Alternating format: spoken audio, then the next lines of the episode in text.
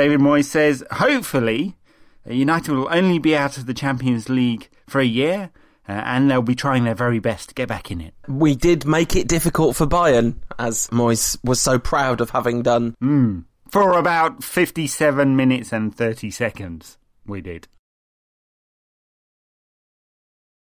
Right. Yeah, uh, we will hopefully try and have a good crack at getting back into Europe. I strongly suspect we'll be back in the Champions League uh, the season after next, but it's uh, pretty shocking that it's come to this already. Yeah, in any measure possible, it's a disastrous position for United to be in. Not losing to Bayern in the quarterfinals of the Champions League, because frankly, anyone could have done that, of course. Although, and we'll get on to this, the manner in which United chose to lose was less than heroic, despite the spin from the club. But um, the real disaster, of course, is uh, United's league form, which leaves uh, the club likely to finish sixth and therefore um, out of uh, the Champions League. Although possibly in the Europa League, and I, I, think that's more of a disaster than actually not qualifying for the Champions League. So Thursday nights on um, ITV4 is likely to be United's reward for that particular one next season. And then, as as you said, you know you uh, I think you um, put a piece up on the Bleacher Report. 20 reasons to sack David Moyes. I, I was sure you'd put a piece up on the Bleacher Report before, which was like 15 reasons to sack David Moyes. It's apparently increased over the years. No, no, the 15, it was 15 reasons to stay positive about David Moyes, and that was one of the hardest two hours of my life coming up with that. The 20 reasons to sack him was a bit of an unpleasant thing to write, but it, funnily enough, came a little more naturally. You loved it. Don't, don't lie to me. Don't lie to me. Anyway, so, so look, uh, it's season over, right? There's nothing to play for now. Uh, you know, let's forget all the uh, the post Bayern. It will come good. We're determined to have a strong finish to the season and all of this. This is uh, the season done with. If we finish sixth uh, from here on in, I suppose that will be a decent end to the season. You know, because we'll get a few results. Um, I don't think we're going to catch Arsenal, Everton for a Champions League place. Probably won't catch Everton for fifth either, especially given that we have to go to Goodison Park in a week and a bit's time. So there you go. Uh, we can start the post-mortems, and uh, frankly, it's been awful. Won't somebody please think of the podcasters? What are we supposed to talk about every week between now and the end of the season? We can't just go on about how disastrous David Moyes has been every week for an hour. Oh, we could give it a bloody good shot. No, you know what we can talk about? And uh, before we get onto the Bayern game, let's, let's do this chronologically, shall we? Uh, we can talk about uh, each week coming up the magic of Mata Kagawa and Januzaj. Uh, please, please, can we can we talk about that each week, whether it happens or not? Because it probably won't. But uh, uh, Ashley Young going off in the 18th minute at St James's Park. Uh, and uh, we had Januzaj on the right and Mata in the centre and Kagawa on the left. In theory, check out their heat maps because I- am not sure any of them actually played in one specific position. And it was magic, wasn't it? Absolutely, totally, and utterly fantastic, and utterly depressing as well. That's the thing. It was a very peculiar combination of joyous and really miserable to see what they could do when they've been let off the leash. The way United should have been playing all season, the way we'll only ever play when players are injured or being rested or have a slightly poorly ickled toe that's keeping them out of that game. yeah. Well, no, this this is a it's a very relevant point, isn't it? Because David Moyes was forced into playing this trio of players. In fact, he, he didn't start that trio. Um, and uh, he's been very reluctant to play Kagawa this season. He's been very reluctant to play Mata in the centre until he had to. And, uh, you know, it's almost by accident that the three came together to give United a completely different way of playing. Now, United was still pretty direct, actually. A lot of balls going from back to front, but into the final third, and, and the team actually played some football. And, you know, instead of lumping it aimlessly into the box, because none of those three are apt to do that, you know, of, of the three, it's only Who really would be keen to get a crossing, and he was playing on the right nominally anyway. So they want to play some football, and they certainly did have some fantastic goals from United. Absolutely stunning. Um, also, uh, Hernandez with an excellent performance. He linked up brilliantly with those three, and mm, I think he really helped. Actually, I think uh, he was key, and uh, I'm not sure that we'd have got the same performance if Rooney had been up front. Hernandez just more dynamic, moving more, and you know, he, look, the all-round game isn't the same, sure, but uh, his movement off the final defender the last the deepest defender is, is superb and he gave uh, Mata Kagawa and Januzaj an option all the time. Absolutely. And just every single one of those goals was beautiful. There wasn't one that wasn't. I mean, oh, that first one Mata goal, I've just quite literally got a bit of a shiver down my spine. The the control, the composure, just whew, really, really great. Oh, that wasn't the first one, was it? The first one was the free kick. Well, that was flipping amazing as well. And then uh, you had the lovely interplay between Kagawa and Hernandez. And then for the last one, well, that was some that was some serious, serious Mata Januzaj action, wasn't it? A, a one-two with the deftest, most beautifully weighted back heel you'll ever see, and a, and a fine finish from Januzaj. Actually, a very fine finish, very intelligent to sort of low and to the to the keeper's right. Mm. Well, the, the, funny thing afterwards was that Moyes said uh, what he saw on the pitch was some uh, very good technical players, and it was almost as if he resented it. You know, I, I can't think of any other way of presenting this. I don't have an agenda particularly. I do. I know you do. Uh, as a man I find it hard to respect David Moyes as a coach. I never did. But I, I'm not trying to spin a negative just for the sake of it. But the fact that that came out as if he, he really resented having to say that. Uh, it was un it was unmistakable, and that's the way he presented it. And you know, it, it, some absolutely beautiful goals, but it wasn't the way David Moyes' teams play. And you know, I had to say I find this very frustrating. But I have this argument over and over and over again when people on Twitter say, "Ah, oh, he's seen the light." Nope. Just look at 10 years of David Moyes in the Premier League. This, there's a way that he, his teams like to play. He likes to exploit space, as in the ball in front of the player, uh, into areas of space. He likes to split his midfield as wide as possible, which results in United playing very, very direct football. And this was everything that David Moyes did not try to play at Everton or United. And, you know, I just got the sense that uh, it was the players that done it, and not David Moyes. Absolutely, and you know, I, I was joking when I said I had an agenda. I have a thing I would love to see happen, but I'm actually not looking for things to dislike about Moyes. When I said I didn't enjoy writing the the Moyes out twenty things that should get him the sack thing, it was true. It's it's genuinely uncomfortable for me to be sort of that critical and that negative because it's just not my nature. But what is in my nature is to analyze what I see in front of me and what I hear.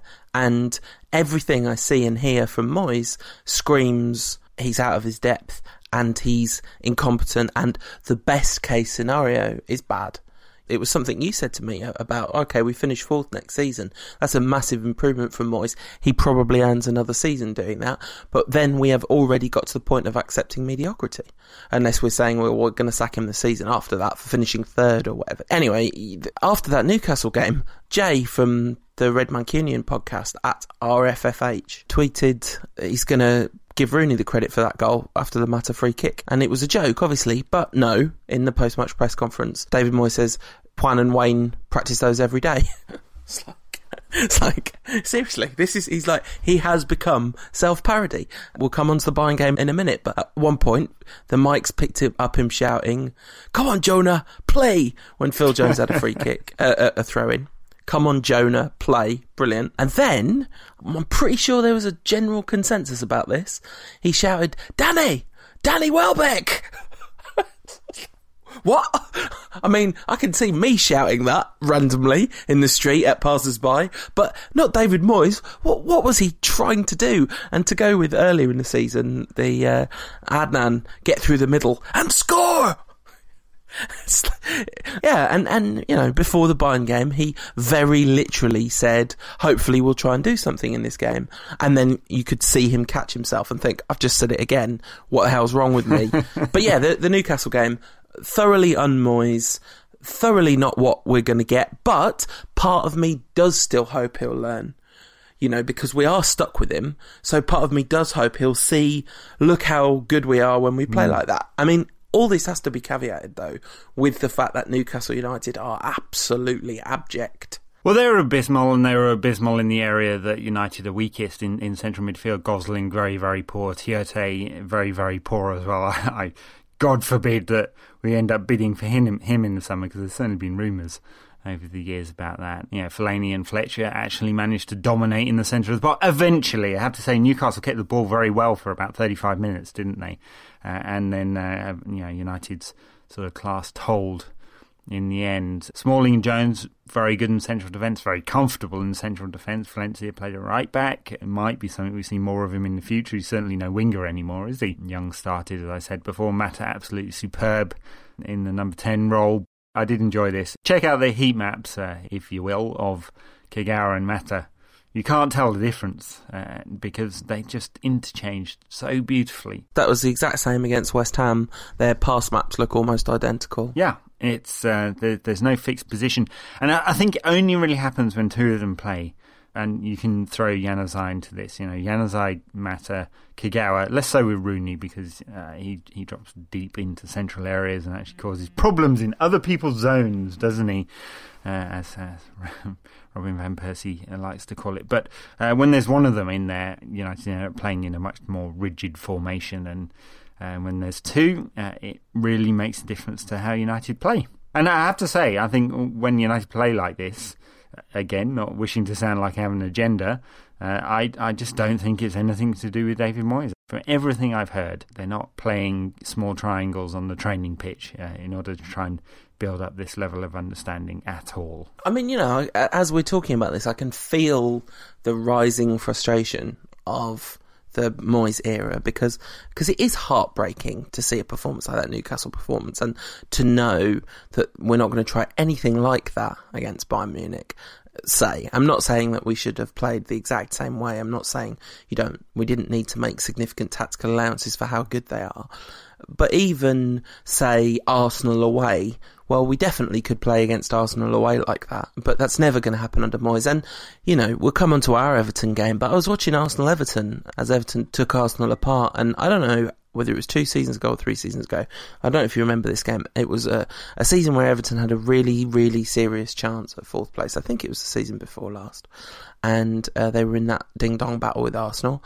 And a draw was absolutely useless to Moyes.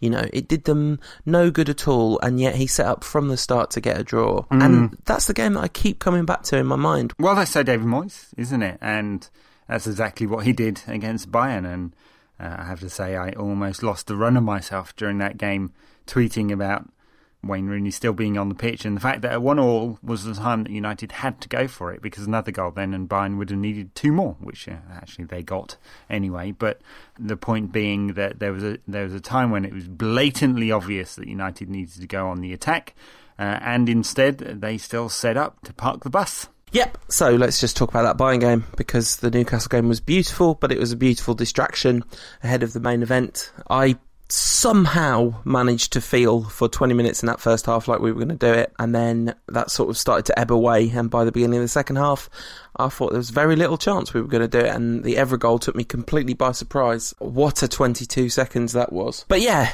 I mean, you try and park the bus, eventually, more likely than not, one of the defenders is going to fall over. I, I said this to you on the phone the other day, but I don't share your profound sort of anti-football feelings about that kind of tactic necessarily. I don't like. I'm not saying I don't share it at all, but it's not. It's not a matter of. I was going to say morality, but that's totally the wrong word because I only football tactics. But it's not even necessarily a matter of aesthetics because I kind of appreciate it in a way. But what I do think is it almost never works in order to get a bus parking situation to work, you need your strikers to be ready to take every single opportunity they get, or a, a, higher percentage of them than normal, because they won't get as many as they normally do. And crucially, your defenders will have many, many, many, many, many more opportunities to make personal mistakes. And the amount of people I saw saying it's not Moyes' fault, the players made personal mistakes for the goals. And I just wanted to to say, but but but but that's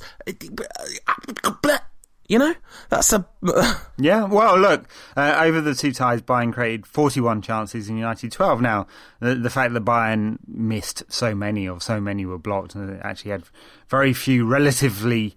Uh, speaking to the, the total amount of chances they had uh, actually on target, I think is is you know a product of how many players United had in the blocks. There were loads and loads and loads and loads of shots that United blocked. Heroic, yes, but you actually only need one of those to fall to the right person or take a deflection. uh, or bypass the final lunging tackle uh, for it to be a goal. You know, 75% of possession over the two legs the Bayern had. Slightly less uh, in the second leg at home, funnily enough. It actually went slightly more direct, which was a little odd, but uh, they did uh, for a while. It didn't really work in the first half. And uh, But 75% of possession, you're going to expect that the opposition to have 75% of the chances you know, around about, which is what happened. And eventually, when you've got players of that kind of quality, it's going to work. Now, you know, people moaned and and uh, moaned about United's bad luck and and said uh, the narrative going around that United somehow were only lost first leg because they were unlucky. No, they lost first leg because Bayern were wasteful, and I don't think Danny Welbeck finishing poorly when through on goal is unlucky. It was also wasteful, but uh, the fact is that Bayern had three quarters of the amount of chances in that game too. You know, look, the point being, I, I, don't want to repeat my rant from last week, but uh, you set up to park the bus.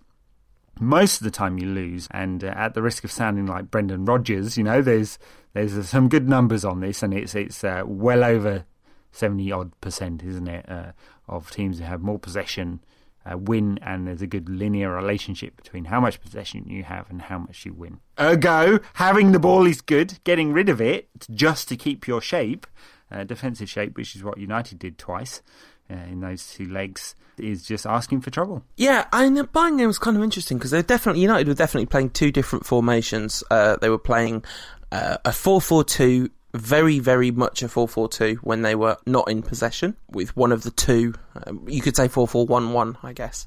And then very much a 4 2 3 1 when in possession, with very sort of flexible roles for Welbeck, Rooney, and Kagawa. They both popped up. They all three of them popped up on both flanks and through the middle of, on various different occasions.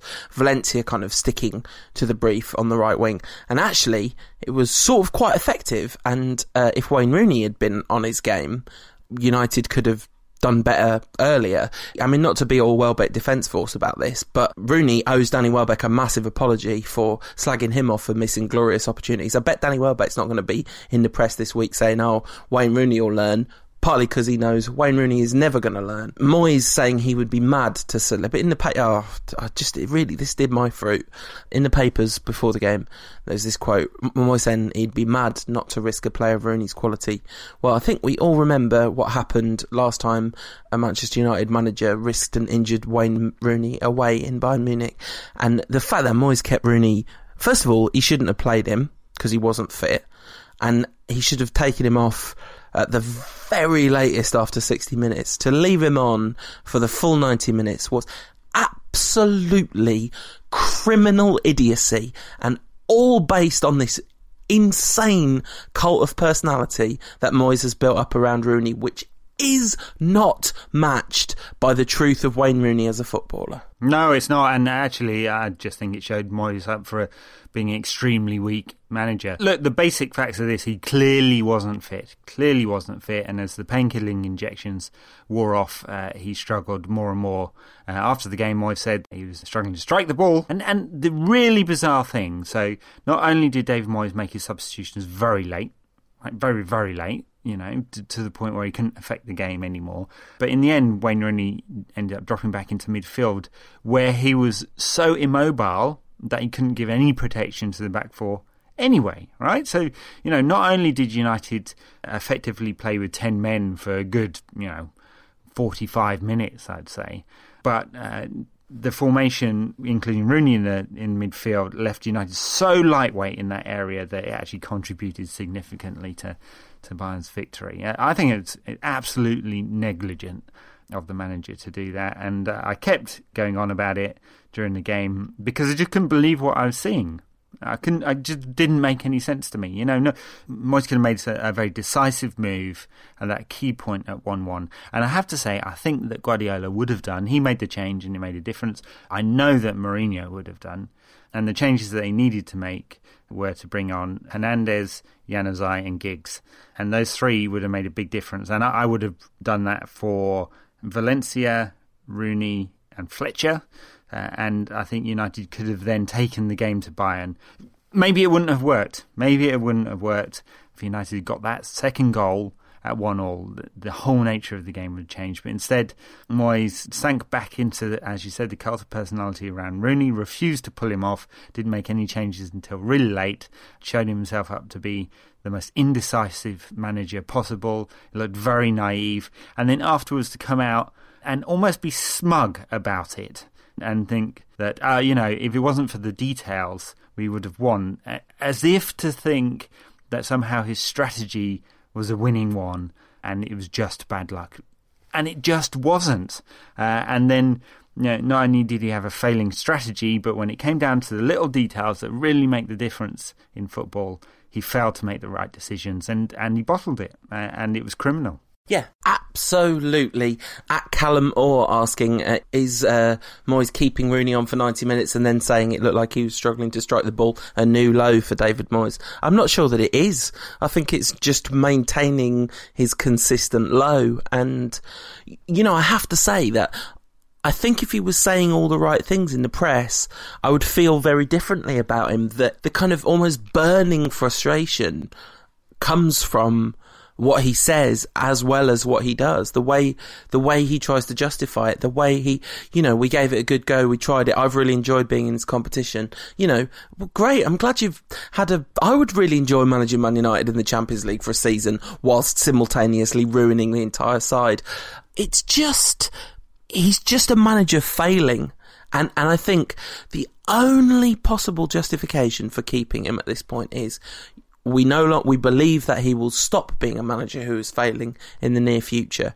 The idea that you know it's been a near miss this season, you know that that that oh, but for a bit of unfortunate run of form at home, we'd be calling this a terrific season. Oh, we've got the best away record in the league. Yeah, yes, we have got the best away record in the league, and we have picked up a lot of points away from home against bad sides. And yes, that is a key ingredient of how you win the league.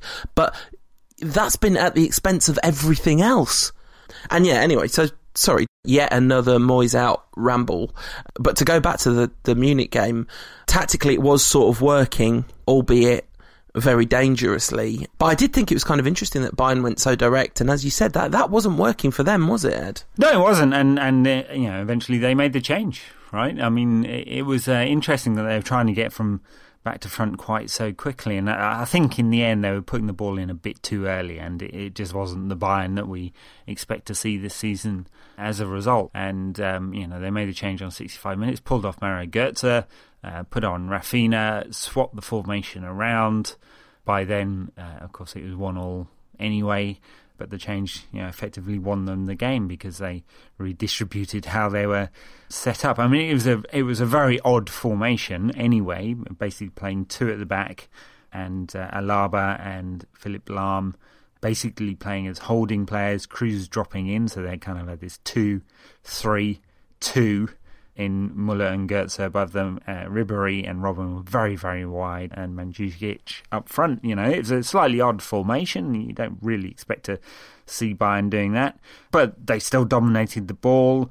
Um, they just that final ball went in too early for the first forty-five minutes, and uh, you know, I think when they um, when they finally sorted that out, they were you know completely dominant and created the chances uh, that eventually won them the game. Yep. So let's talk about that glorious 22 seconds of absolute bliss. One of my favourite Rankcast questions ever has come in this week. Um, it's the question: What is the best 22 seconds of your life? Oh, I don't think that's for a family audience, is it? and this question from at Maria Gashvili. I mean, uh, let's just say footballing life. I don't think that Evra goal is up there with the very best 22 seconds of my footballing life. I think if I'd been in the stadium, it would be. I was too busy being stunned. And by the time I'd really kind of inculcated the fact that we'd scored, they'd scored. So, you know, didn't get to fully enjoy it.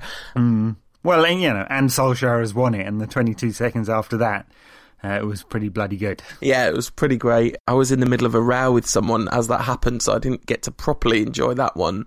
The Cantona goal in the FA Cup final uh, against Liverpool, uh, that was pretty great few seconds. But yeah, it was 22 seconds of bliss, and Patrice Evra enjoyed every second of it until he realised he still had to do some defending and completely lost Mandzukic. I mean, you can sort of put it down to the fact that he just scored and he was kind of elated, but you could also put it down to the fact that he's Patrice Evra, a player I deeply love, but he's, he will do that. He will do that. The ability to track a forward going past him has completely gone. I don't know whether it's his legs or his concentration or what, but yeah, he doesn't follow the runners anymore and uh, makes him a bit of a liability defensively. I, I think that'll be the last Champions League game we ever see Patrice Evra in, at least for United.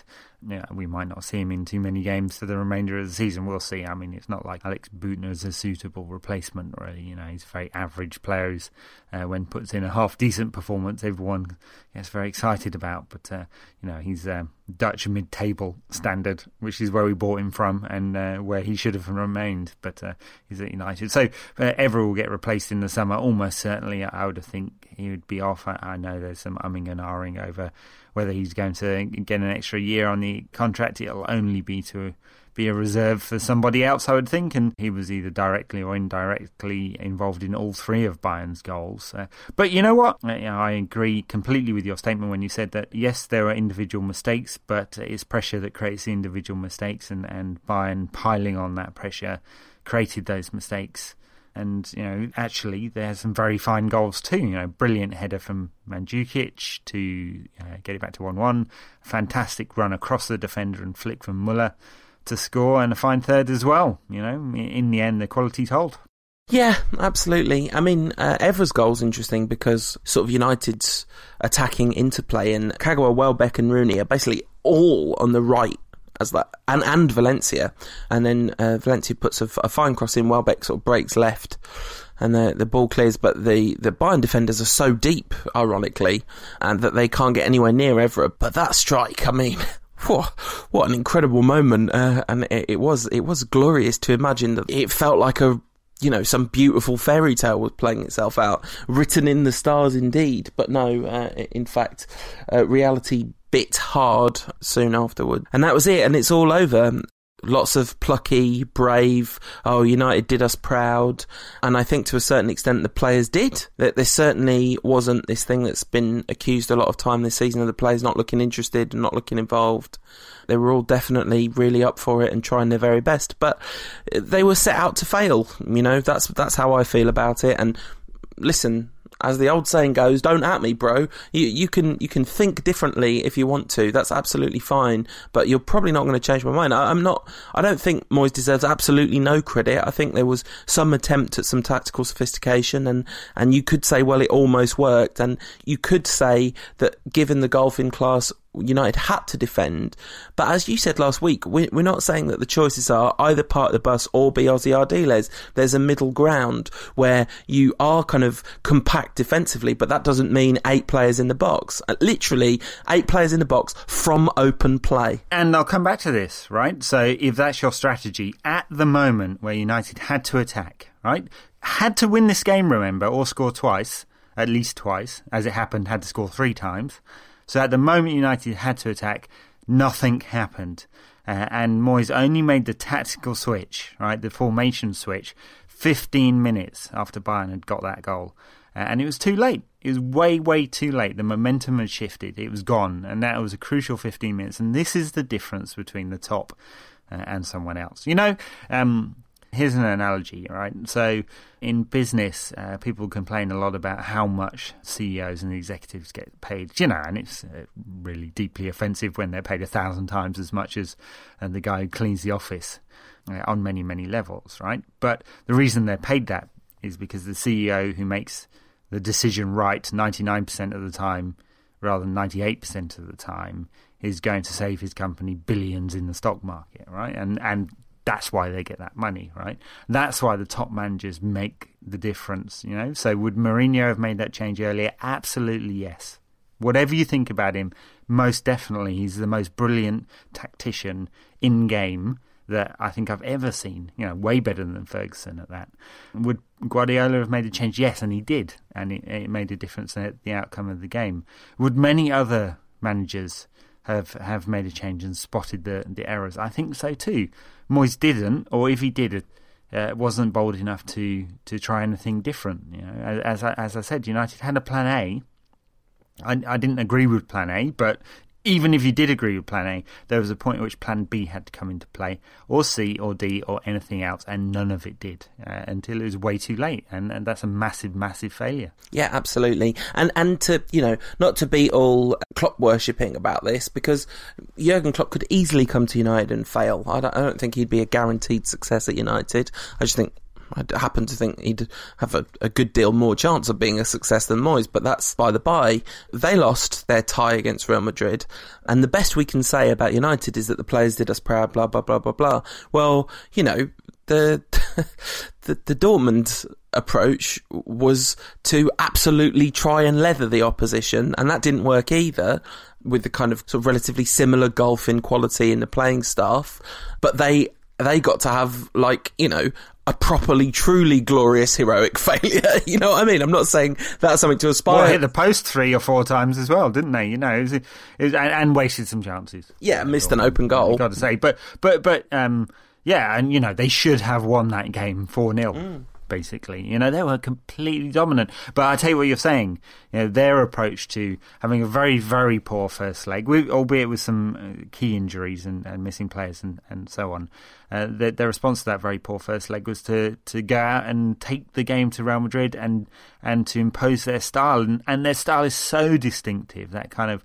very high tempo, high pressing uh, game that they do. And, and they did have a big dip in the second half for about 15 minutes, and, and Madrid couldn't score. Gareth Bale uh, guilty of missing a couple of very good chances, uh, and you know Dortmund got over that, and then had a very good last 20 minutes of the game. We were very unfortunate, but the key point is that their response was to attack. Their response was to impose their style on the opposition, not let the opposition dominate, not let the opposition dictate how the game was going to flow, which is what United did. So, you know, heroic defending, fine. But as as I remember it, scoring more goals than the opposition is the way you win games. Uh, and uh, simplistic that may be, but Bayern scored more goals than United because they had more chances and more possession, more of the game, and then completely dominated. And United never gave themselves the chance to score the goals to win that game. Absolutely. So, I guess we should move on, uh, as United have to do, and move out of European football. I mean, do you think we'll get back into Europe next season? Yeah, um, you know, I don't think it's foregone conclusion that United will go and secure all the players that they want. Uh, and uh, you know, clearly, sorry, that's stating the obvious, isn't it? You know, Moyes appears to be very confident that they've tapped up enough players around Europe that uh, no one will, uh, which is interesting in itself. Um, no one um, will, uh, you know, take United's season out of the Champions League, which I guess is how they're pitching it into account. They they can cope over a four year contract. They could cope with being out the Champions League for one season. So I think United will purchase some players. I think they'll strengthen the squad. Given the quality of the squad already, that should be enough to get into the, the top four. So I, I think United will probably qualify for the Champions League next season, just given the base that they're strengthening from and the type of budget they'll be spending in the summer. If they don't, uh, of course, you know, th- that would be a huge, massive failure that would not be taken as seemingly lightly as the current management is taking David Moyes' failure this season. And what you said earlier in the piece is then relevant. Uh, so Moyes qualifies for the Champions League. That's the bar that is now set for him because the business plan requires that and requires a quarter final appearance in the Champions League. And and if he achieves that, it doesn't really matter whether United win the league or not. You know, I've said this for a long time that you know his business model is not predicated on winning loads of trophies. People don't get it, but I'm going to keep repeating it. It's not predicated on United winning loads of trophies. So I don't think for the Glazers it matters that much, and therefore you know we could have Moyes for a long time. The only bit of it that is predicated on United winning loads of trophies is the attraction to commercial partners, right? even that is questionable when you think about Liverpool getting record breaking shirt deals and stuff like that. Yeah. I said what Ed Woodward had said. I mean, you know, this is why they're so keen to push their 659 million followers from that ridiculous Kantar survey. But yeah, it's about reach, not trophies. And and if that if if reach is affected by lack of trophies, then uh, then maybe they they'll be concerned. But um, it doesn't appear to be. But isn't brand association huge though? Isn't like being associated with success as important to these brands as the number of people, a number of eyeballs that will see the brands? I mean, I don't know. I'm asking genuinely. So I don't think so. If you if you look at um, one of one of the most open uh, sponsors to talk about this was Aon, uh, who talked a lot about how it, uh, it, it, enabled them to get a global brand. So it wasn't necessarily success per se, you know, the association. It was the fact that they could reach people who understood the United brand and associated with it, uh, and they were a- and therefore were able to associate Aon with that brand. It's another leap again to say, well, people you know, want to associate them, themselves with a successful brand because United have built this reach um, through many, many years of yes, success, but also the mythology surrounding United. Remember, United were a global brand as one of the first global football brands alongside Real Madrid and Barcelona, and everyone has tried to emulate that since. What what the Glazers have done, just to finalise that point, is to exploit that for commercial gain in a way that the previous regime weren't able to do. Yeah, absolutely, and and I guess they'll they're real as you said, like watch the stock price because that'll be when the Glazers are really thinking about changing Moyes. I guess for now, I mean, there's no way he's gone in the summer. Can't see. Basically, to have to lose every game from here till the end of the season, and he's just not going to because United will play with freedom. I, I would imagine. I haven't got too many difficult games anyway. I mean, it's uh, it's Everton away coming up. Yes, uh, definitely United could lose that one especially Everton playing uh, some very nice football at the moment. But apart from that, there's Southampton, Norwich, Hull.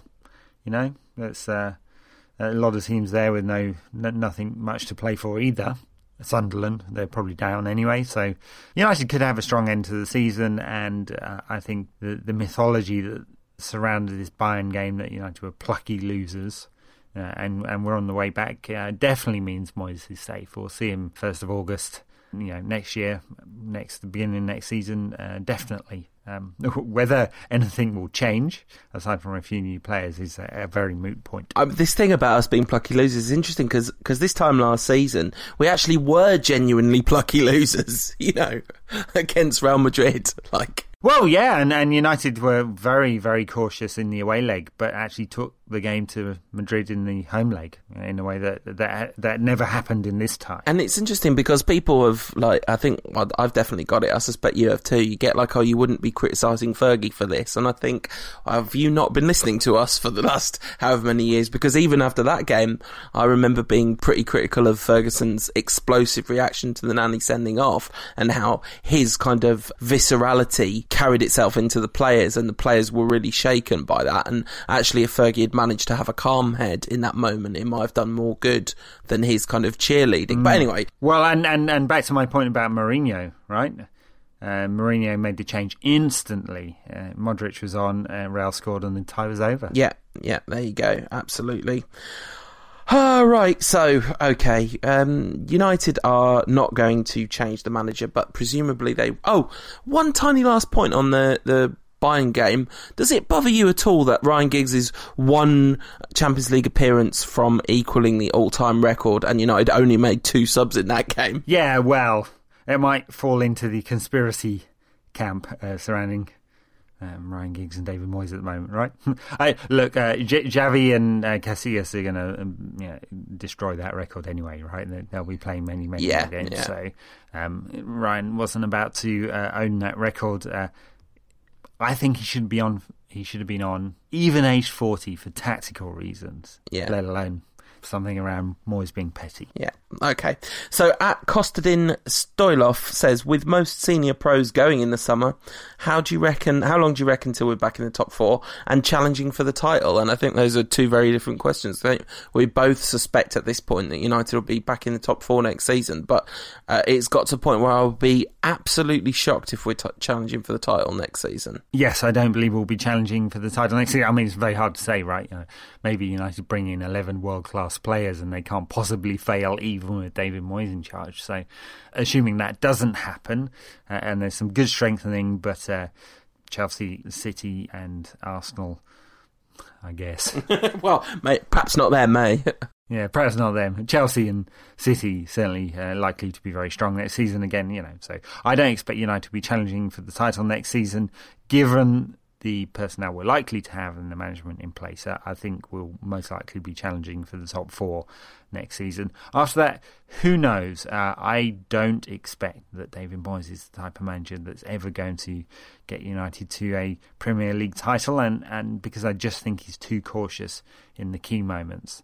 Um, I think there's a reason why he has a very poor record against the best teams. I think that will continue, but who knows? You know, maybe I'm wrong about that one. Yeah, absolutely, and maybe he can do it without beating the best teams. Because the thing about Everton is they could never sustainably beat all the smaller teams as well. But with United squad, he probably could sustainably. You know, he could get 75 points against the, the bottom whatever percentage of the, the table and not even really bother with the big teams. But eventually you got to win one of those big games if you want to. Certainly if you want to win the Champions League or whatever.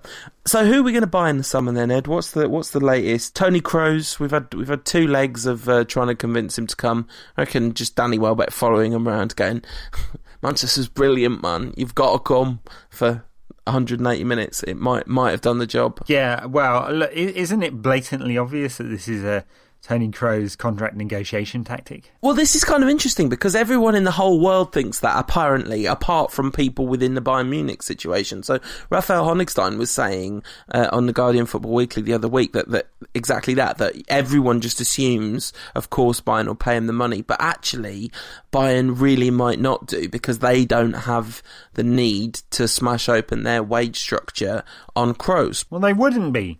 You know, he's well down the list of of uh, how much uh, Bayern players are paid. So if he, if he paid um, the same as he as they're paying Ribery and Robben, who, who aren't even the top earners, right? Then they're, they're not smashing the wage structure at all. So I, I don't buy that one for a minute. I think they'll pay him in the end, and and if they don't, well, you know, maybe United will fork over the the cash and huge wages to get him. It, it seems unlikely, but I'm open minded about that one. I didn't didn't think Robin van Persie was going to join, and I was pretty surprised that Juan Mata did. So these things happen in football. Interesting thing about Kroos, he's I mean he's obviously a, a very talented player, and he's you know he's super high quality on the ball. He doesn't half rotate possession slowly though, and uh, you know, I think that that'll be an interesting dynamic. Just how successful he's likely to be in the Premier League and how it plays into United's pattern. I know I'm jumping a few steps ahead here, but let's just say United did sign him, play him in central midfield uh, behind Mata and Kagawa and Januzaj and whoever's further, or, or Rooney at number 10.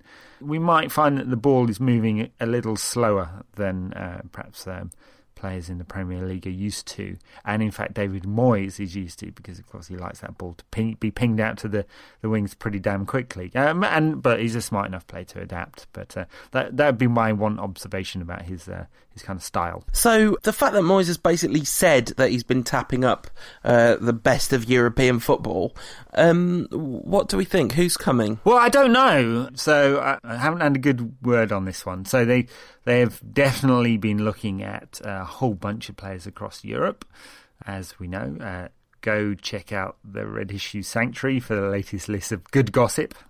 I wouldn't want to undermine their actual proper work on on getting that gossip, but there's some good ones. I know who I'd kind of like United to you know look at. I mean, you know, going from the back to the front, there's there's quite a lot of need for at least two central defenders, right, and and a left back, maybe two left backs, and probably two central midfielders as well, and likely a wide player.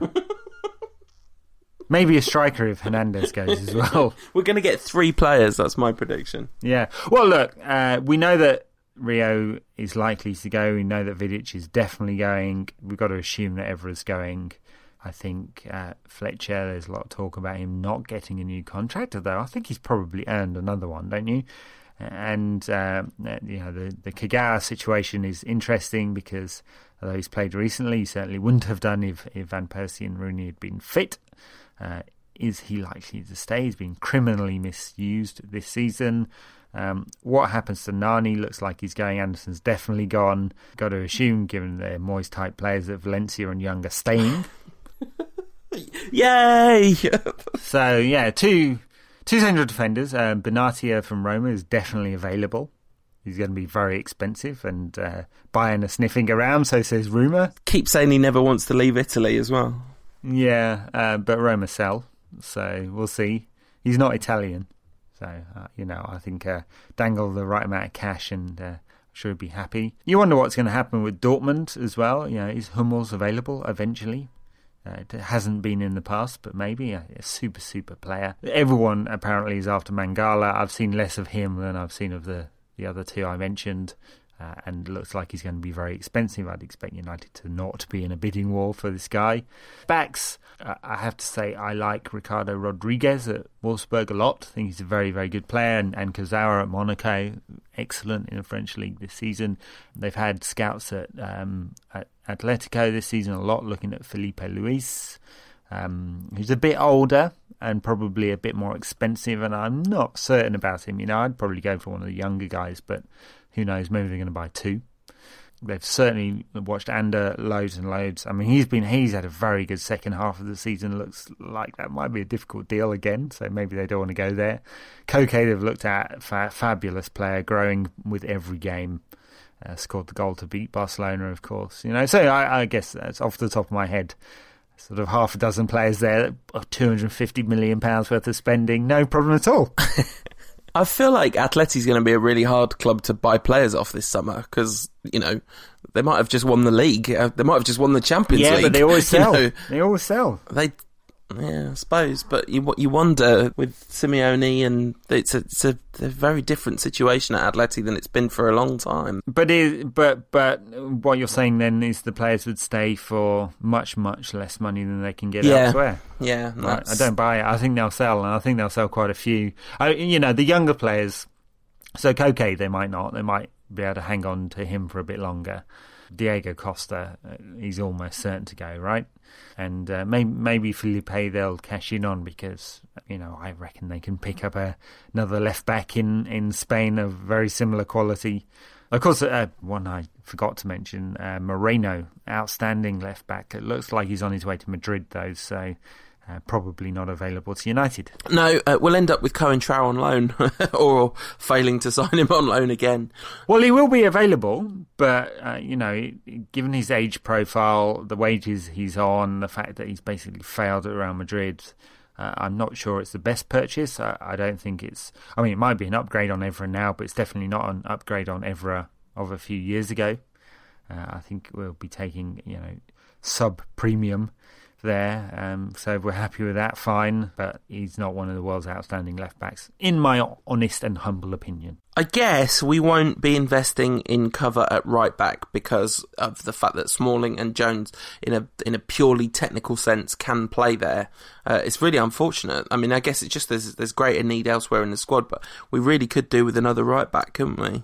Well, could certainly, uh, yeah, could certainly do with another player. They uh, they keep talking about Santiago Arias, Colombian left back, plays in the Dutch league with PSV. Can't say I've seen a lot of him. I don't watch an awful lot of Dutch football now and again when I can't sleep, and uh, which is frequent, mainly because I'm watching football. Work, work that riddle out, uh, and I can't see United spending massive on Seamus Coleman, uh, especially if Everton make the Champions League, which uh, they might well do, given that they have all the momentum they have all the momentum, but that run in is ridiculous compared to Arsenal. So, I mean, Everton are going to have to perform a lot better than Arsenal are going to have to perform in order to get into the Champions League. So I think I think they would still be outsiders, uh, but I mean not massive outsiders, but I still think the chances are Arsenal will sneak in there. So, okay, well, that's defence. What about midfield? Well, I've talked about some of it. So, um, I like Koke a lot. Uh, I think he's a really, really good player, and uh, I think he's had a great second half of the season. Had a very poor first half. Looked like his kind of mind had gone somewhat. Um, if we're going for a wide player, uh, I'd say that the player that's impressed most, probably in the Spanish league, at least those outside the the real top sides, is um, Antoine Griezmann at Real Sociedad, who's been absolutely brilliant. A lot of people talk about Julian Draxler. I think he's a step below course, if you wanted a kind of utility forward, you might go for Reus at Dortmund, who was fantastic coming off the left uh, into a central position against Real Madrid. Uh, absolutely brilliant. Um, I mean, he would cost a huge amount of money, but would almost certainly be worth it. So any of those would be very nice. Thank you very much.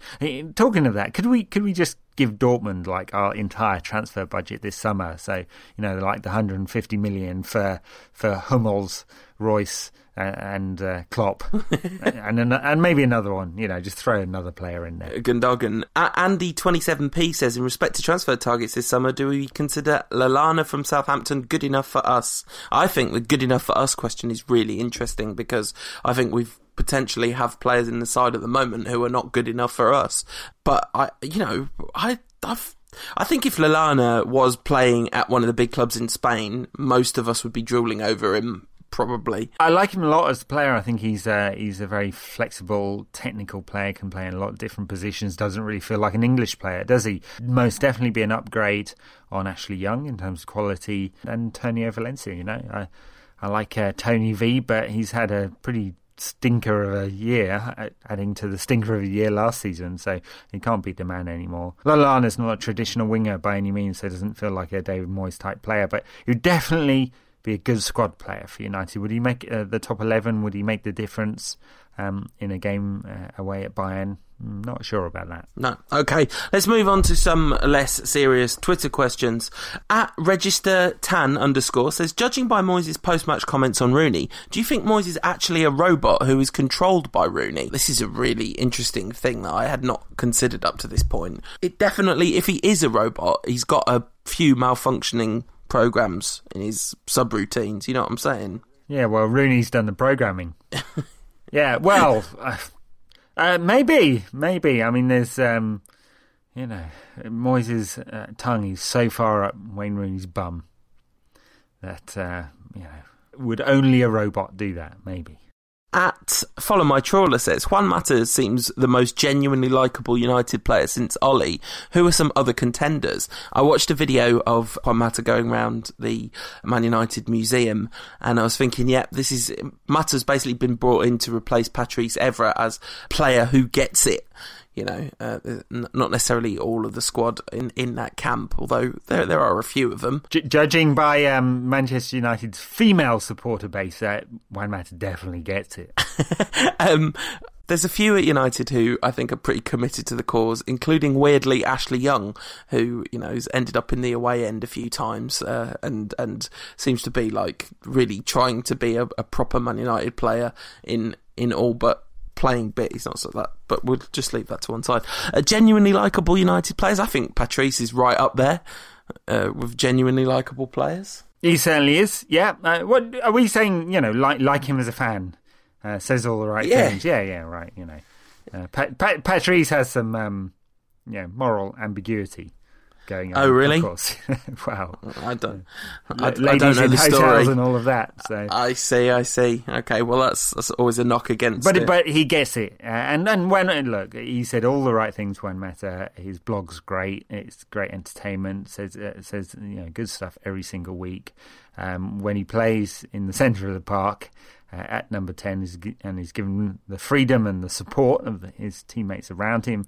He's an absolutely fantastic, brilliant player too. Not so much when he's dumped out on the right wing and asked to lob balls into the strikers. No, um, uh, I'm, I'm trying to sort of wrap my brains for other likable players. I've got a big soft spot for Rafael da Silva. I mean, Danny, obviously that goes without saying, and and David de Gea, very likable. The de Gea Mata bromance is a thing of absolute beauty. Uh, I was. I must. This is like kind of embarrassing. But when Mata scored the free kick and he starts running towards the bench uh, against Newcastle, I was like, oh no, he's going to run and hug David Moyes. If Juan Mata hugs David Moyes, I'm going to have to rethink my entire worldview in the next 30 seconds. But fortunately, he was trying to hug David De Gea, uh, making a beautiful moment even more beautiful. And uh, yeah, so apparently that was because De Gea had said he was going to score a free kick, not because De Gea every day in training goes, hey, hey, Juan, remember that? Remember that free kick? Remember that free kick I saved? Not, not because of that. Um, at Kaimak says, let's all chip in to send Moyes on this interesting looking course at Harvard Business School. yeah, uh, Alex Ferguson, uh, now a you know lecturer in residence at Harvard. Yeah. Hmm. Uh, that'd be a heck of a course to go on, wouldn't it? Yeah, if you could actually understand any of it, it would be brilliant stuff thing is, of course, you know, it, it feels kind of antithetical, this, because I don't think there's anything in Ferguson's uh, management philosophy that he is kind of structured in his own mind, uh, let alone uh, down in a sort of academic course. Um, think it was all just kind of instinct with Ferguson, wasn't it? Um, part of, well, at least, uh, funnily enough, and with some irony, part of the spin that's come out of the club, of course, is uh, there was very little structure behind the scenes, and uh, uh, and they're trying to put it into place now. Interesting. I think that that his great strength as a leader. I think it's very interesting to see him reflect on that, and I, I really, I really love the thing he says about observation because you know one of the the secrets of life is the more attention you're paying to the people around you in the moment, the more you have the capacity to learn, and it gives you profound insight to do that do you think that's really interesting, and I think it's interesting that he sort of knows that about himself. And and I thought that whole thing actually was quite interesting. The the, the sort of self knowledge. I was impressed by how structured Ferguson's thoughts were about himself. I mean, like he would care if I was impressed, but I, was just I don't know. I, I, just thought it was kind of interesting. So yeah, I bet I bet it is. I bet it's a good course. Mm. Well, uh, anyway, um, so um, a good course coming up for United. I think we're we're uh, we're planning on taking a break from the Rantcast next week. Yeah, just recharge the batteries heading into the final month of the season. So we'll preview the Everton game early, and uh, I suspect that um, David Moyes is going to get schooled by Roberto Martinez, and uh, Everton will dominate this game in the fashion they've come to dominate so many games recently. Uh, really magnificent season for Everton. Uh, I think if you took a straw poll of Everton fans right now, about 99.99% of them would say they had upgraded their manager over the summer, uh, and David Moyes' mum would be the dissenter. Part of me wonders is there a sort of slight fashion, flash in the pan quality to to this. It's all you know. It's great to give players who've been on a very kind of tight leash more freedom for one season, but sometimes that doesn't carry into the second season. So you know, reserve judgment to an extent. But I do think it doesn't speak well of Moyes, particularly how beautiful Everton look and and how exciting and attacking. And you know, you get people saying, "Well, you know, they've they've made good signings." It's like, well, yeah, that's because they got rid of Moyes, who was making not so good signings for such a long time. Yeah, I know it's a really bizarre argument. It's funny how you've reserved judgment on Martinez, uh, but you've been very judgy about David Moyes. Interesting. Yeah, but I, but I do keep saying yes because I'm like emotionally involved in what David Moyes does, and I do keep saying I'm fully aware that I could look completely stupid for for this. And I think maybe if I was for this, mm. I think maybe no, if I was you set him up. if I was paying more attention to Everton and Martinez, maybe I'd be saying like, "Oh yeah, everything everything looks right," and it kind of does, you know. But anyway, well, i it certainly looked right when they battered Arsenal last week. You know, not that Arsenal haven't been battered by every decent side in the country. Bar Bar United. This is the absolute. Well, they're not one of the decent sides in the country. That's why I'll set them up. this is the nightmare scenario that Arsene Wenger decides finally this is the summer to go, and they flipping get Jurgen Klopp. Oh my god, that would be so depressing. if... Well, it's interesting that um, Louis Van Gaal seemingly, so the rumours go, has picked Tottenham eventually. Sherwood's on the way out, and, and Van Gaal's going to sign that pre-contract, which means that uh, he's given up on the United job. So uh, I think that gives us a very good smoke signal that Moyes is in place. So yeah, if, if Klopp finally decided to go, and Arsene Wenger might still go, not not uh, that new contract yet, although it always happens very late. Uh, you'd think Klopp and Arsenal would be a very nice fit. Yeah, that, that would be terrible. Uh, but yeah, the, the Everton game, to, to, to have a bit of a preview, it's a long way off. We don't know what will be going on with fitness. I'd imagine it's unlikely Van Persie will be back before that one. Uh, it doesn't look like it, and, and you'd think that there's a fair chance Rooney isn't either, uh, given that he played 90 minutes on uh, what is at least a badly bruised toe and quite possibly uh, one with a fracture, depending on which rumours you believe. And if uh, if Rooney doesn't play against Everton a week and a half after that fixture, it really makes uh, keeping him on for 90 minutes look even more ridiculous, as if that was possible, given how ridiculous it looked in the face of how Rooney was playing. But yeah, so uh, the likelihood is we might see something akin to the Newcastle lineup. But you do wonder if Moyes will look at Everton and go, oh, wait a minute, they're good. I better play Young and Valencia metaphorically or actually? I think United were set up in the in the way that they uh, generally set up away from home. I mean, and not um, not Bayern away or Bayern at home. Um, I think United will go depending on who's fit. Depending on who's fit, we'll go with the the kind of lopsided four two three one that has been commonplace for most of this season. You know, or four four one-one, depending on how you look at it. Uh, so yeah, one of our more traditional winger types will play. Uh, and maybe uh, another won't. Of course, you know, given that it doesn't matter that much anymore these games, I, you know, I wonder whether this is now a chance to give some minutes to some players who haven't had much time on the pitch. Hernandez, Welbeck to a certain extent, uh, at least in his favoured position up front. Uh, Januzaj, who's been overlooked for uh, a lot of games recently, hasn't he? Kagawa, most definitely. Uh, it's the time to play Smalling and Jones for sure. Um, not a lot of point in playing Vidic and Ferdinand anymore since they're all going.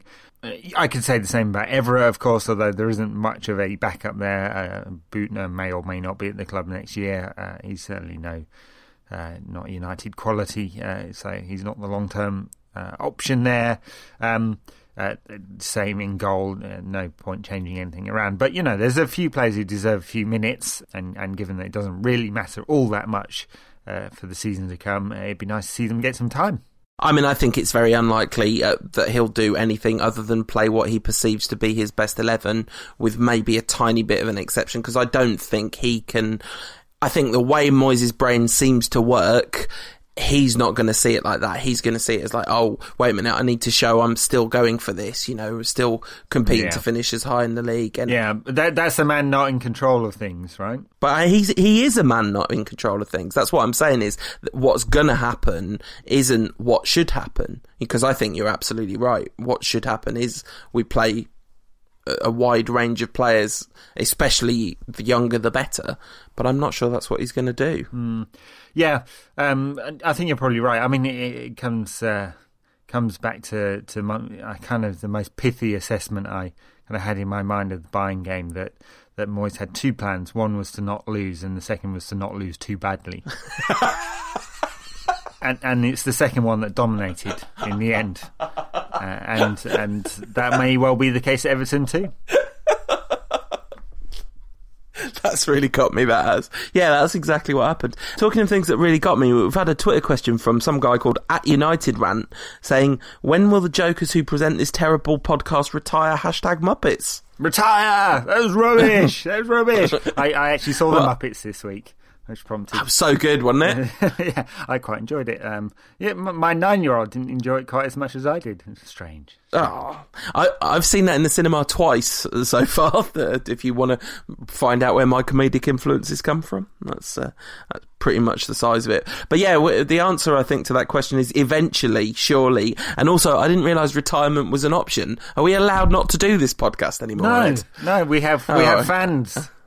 Okay, or, or, there you go. Or haters, probably in equal measure. Uh, people that tolerate us. So uh, we're not retiring, but we are taking a week off. Um, partly because you know, there, there's no game in between now and when we'd next record, so we, we, can sometimes stretch that. But given that between now and the end of the season there's absolutely no meaningful football, every single one of our podcasts is going to be stretched. Um, at some point, we'll just be taking ridiculous hypothetical Twitter questions for the whole entire thing, uh, which actually kind of. well, given we've managed to stretch out this particular podcast to well over an hour, uh, I think we could we could uh, quite manage that. But no, you're right. Uh, taking a break next week and. Uh, and we'll try and find something to talk about for the rest of the um, season. And talking of ridiculous tw- Twitter questions, just one more before we go. At Hannah May J says, which current United player would you wine and dine, and which would you dump by text message? Um, uh, I thought the last part of that question was going to be something very different from um, uh, so I reckon, right, this is just just want to make this clear. This is just from a football perspective. I think you'd you maybe want to wine and dine De Gea because we want to keep him laser focused on staying at United. You know, like the best news ever: Barcelona getting a transfer ban because it means they can't buy De Gea for at least eighteen months. And then the the player that you dump by text message is obviously Rooney. it's like, it's oh yeah, just so easy that one. You, you're dumped, lols. yeah. Yeah. Hey, Wayne, John picking up in the morning, pal? well, you don't need picking up in the morning because you're not coming to training. Very good. Prediction for the Everton game? 1 1. All right, that seems reasonable. I will go 2 1 to Everton. Ooh, ooh, you're so negative, Paul. That's the problem with you. clearly. Half Um, quarter full. Yeah, so we'll be back uh, the week after next to look back on the Everton game and preview whatever the heck meaningless football uh, there is left in the season. In the meantime, have a really good couple of weeks. Uh, if you want to get hold of us, you can get me at UTD Rantcast. You can get Ed at United Rant. That's on Twitter. If you want to get us on Facebook, it's facebook.com slash United Rant. And you can get us at unitedrant.co.uk where you can leave comments, uh, friendly ones preferred, and unitedrant.co.uk slash donate if you want to help with the bandwidth costs. Thank you so much to everyone that's done that. You uh, are making it possible for us to do this show without it costing us a fortune. So And without us spamming you with adverts, which, uh, which, yeah, which could. Well, well, maybe we'll do that anyway. no, uh, no, we won't. Try, no, we won't. try new and improved Moyes. It won't be as terrible next year as it was this year. Brackets. Hopefully. Brackets. Terms and conditions apply. All right, very good. Well, that's a very long podcast this week. I guess we had uh, United's biggest game of the season to talk about. It didn't work out the way that we hoped. Probably worked out the way that we expected. So we have uh, five games between now and the end of the season, uh, and a long summer break. Well, and the World Cup, I suppose. But uh, in the meantime, have a really great week off. Uh, we're we'll, we will be back in two weeks uh, with the next Rantcast. Have a great one.